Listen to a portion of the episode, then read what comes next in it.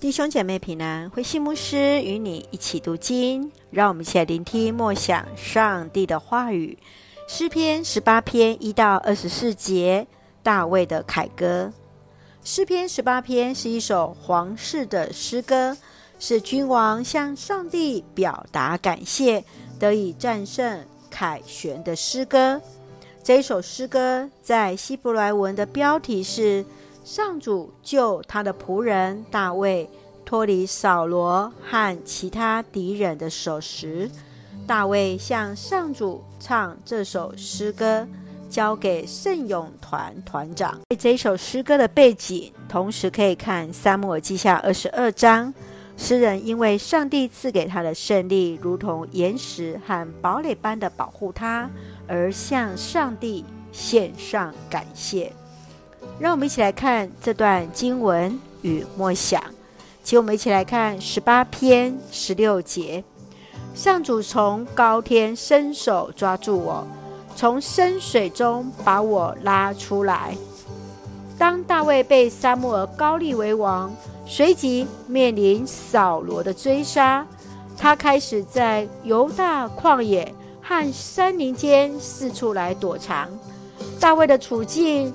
如同在深水的死亡危险之中，上帝就如同是他的岩石堡垒般的来保护他，使他得以脱离死亡的威胁，来得到最后的胜利。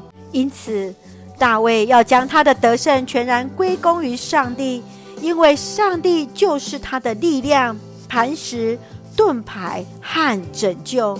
他要在以色列的百姓面前。来歌颂上帝的同在与帮助，亲爱的弟兄姐妹，当你在遇到困难挑战时，你如何依靠上帝的保护而来前进呢？让我们一起真是来依靠主，一起来欢唱凯歌，一起用诗篇十八篇第六节作为我们的金句。在困苦中，我呼求上主，我呼求我上帝的帮助。他从圣殿听见了我的声音，我求救的声音传入他的耳朵。